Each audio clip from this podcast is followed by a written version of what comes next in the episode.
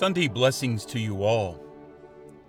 This is the Lord's Day, the day of resurrection that commences a new week and offers a new opportunity to be drawn by grace more deeply into the paschal mystery of Jesus Christ. Through the gifts of the Holy Spirit, may each of us graciously respond to Jesus' invitation to live more deeply his passion, death, and glorious resurrection and ascension, and be drawn into loving communion with God our Father. You are listening to Encountering Jesus with the Church Fathers, a podcast pondering patristic commentary and insight on the sacred scriptures, the sacred liturgy, and living as a disciple of Jesus Christ. I am your host, Father Mark, and I welcome you to this podcast on the 15th Sunday in Ordinary Time. Guiding us this Sunday in opening the Word of God is Saint Irenaeus of Lyon. Saint Irenaeus was born in the port city of Smyrna sometime around the year 137.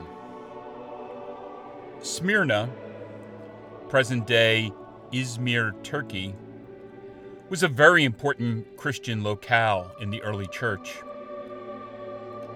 It is one of the communities addressed specifically in the book of Revelation and home to the apostolic father, St. Polycarp. As a youth, St. Irenaeus listened attentively to many of St. Polycarp's homilies. St. Polycarp himself, uh, a disciple of St. John the Evangelist. As far as Irenaeus is concerned, not much is known about his youth, nor the reason for moving from Smyrna to Lyon in present day France. Scholars know from a listing of priests for the See of Lyon, dated approximately 177, that Irenaeus was numbered among the presbyters of Lyon. It was also around the same time that his bishop sent him to Rome to assist the Pope, who was dealing with Montanism. Uh, Montanism was a heretical movement in which Montanus claimed to manifest the Holy Spirit and speak authoritatively the Holy Spirit's prophetic word. When his work in Rome was complete, St. Irenaeus returned home to Lyon and became its bishop due to the martyrdom of Bishop Photinus. Throughout his episcopal ministry, Irenaeus worked tirelessly for sound teaching and peace, particularly peace within the church.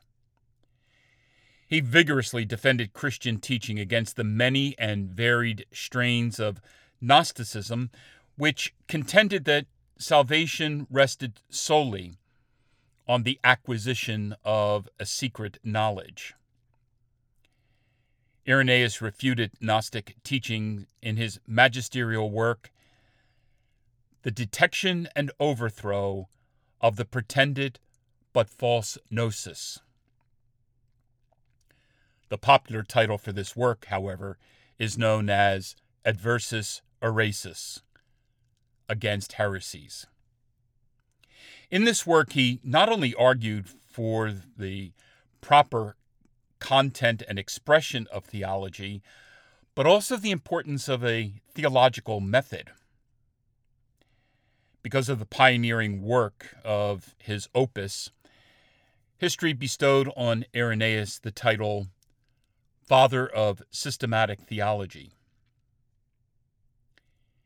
It is believed that Irenaeus died a martyr somewhere around the year 202.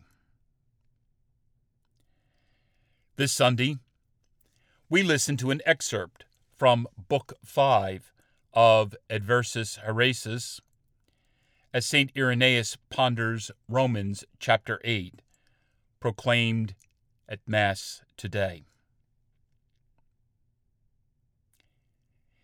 Inasmuch, therefore, as the opinions of certain Orthodox persons are derived from heretical discourses, they are both ignorant of God's dispensations and of the mystery of the resurrection of the just and of the earthly kingdom, which is the commencement of incorporation, by means of which kingdom those who shall be worthy are accustomed gradually to partake of the divine nature.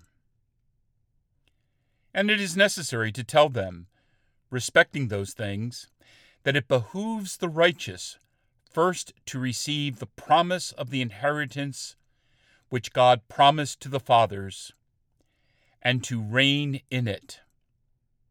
When they rise again to behold God in this creation, which is renovated, and that the judgment should take place afterwards.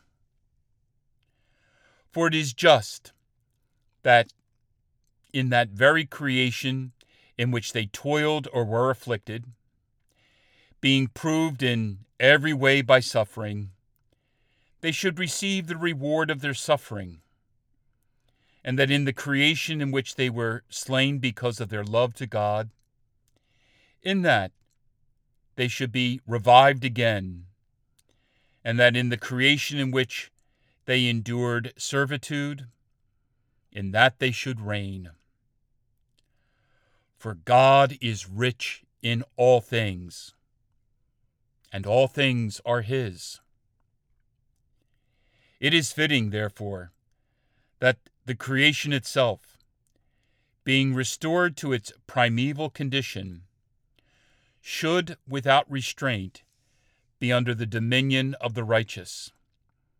And the Apostle has made this plain in the Epistle to the Romans when he speaks. For the expectation of the creature waits for the manifestation of the sons of God. For the creature has been subject to vanity, not willingly, but by reason of him who has subjected the same hope, since the creature itself shall also be delivered from the bondage of corruption into the glorious liberty of the sons of God. Thus, then, the promise of God, which he gave to Abraham, remains steadfast. For thus he said, Lift up your eyes and look from this place where you now are, towards the north and the south, and the east and the west. For all the earth which you see, I will give to you and to your seed, even forever. And again he says, Arise and go through the length and breadth of the land since I will give it to you. And yet he did not receive an inheritance in it, not even a footstep, but was always a stranger and a pilgrim therein. And upon the death of Sarah his wife, when the Hittites were willing to bestow upon him a place where he might bury her, he declined it as a gift, but bought the burial place, giving for it four hundred talents of silver. From Ephron the son of Zohar the Hittite. Thus did he wait patiently the promise of God, and was unwilling to appear to receive from men what God had promised to give him, when he said again to him as follows I will give this land to your seed, from the river of Egypt even unto the great river Euphrates. If then God promised him the inheritance of the land, yet he did not receive during all the time of his sojourn there, it must be that together with his seed, that is, those who fear God and believe in him, he shall receive it at the resurrection of the just.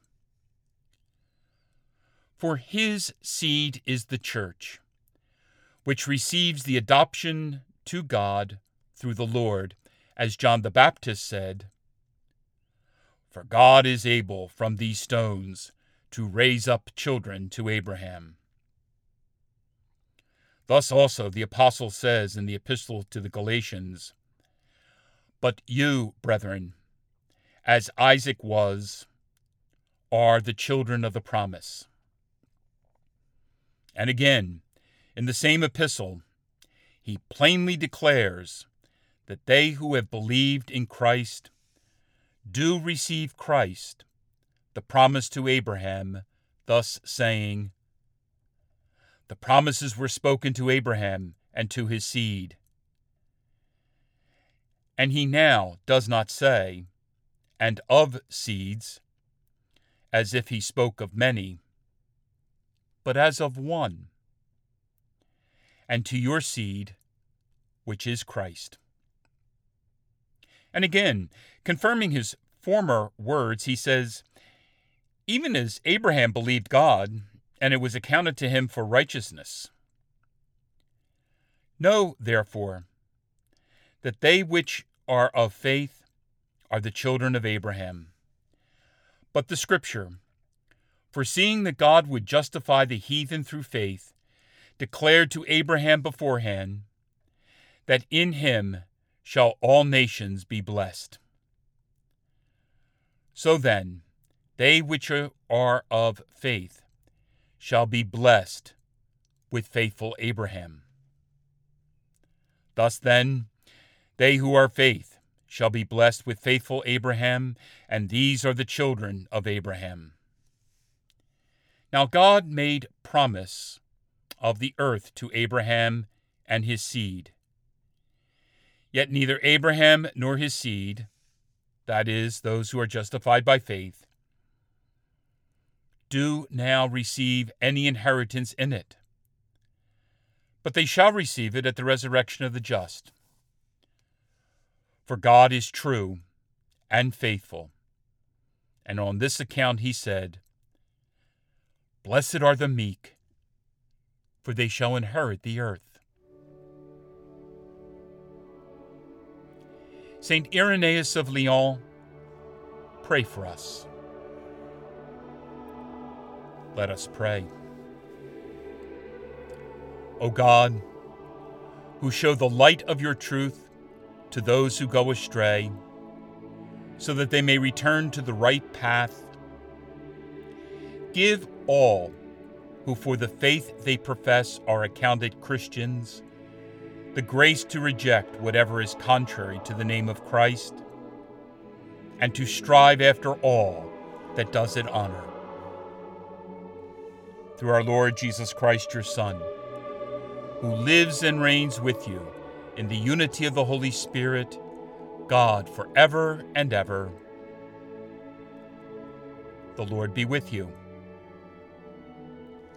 May Almighty God bless you, Father, Son, and Holy Spirit.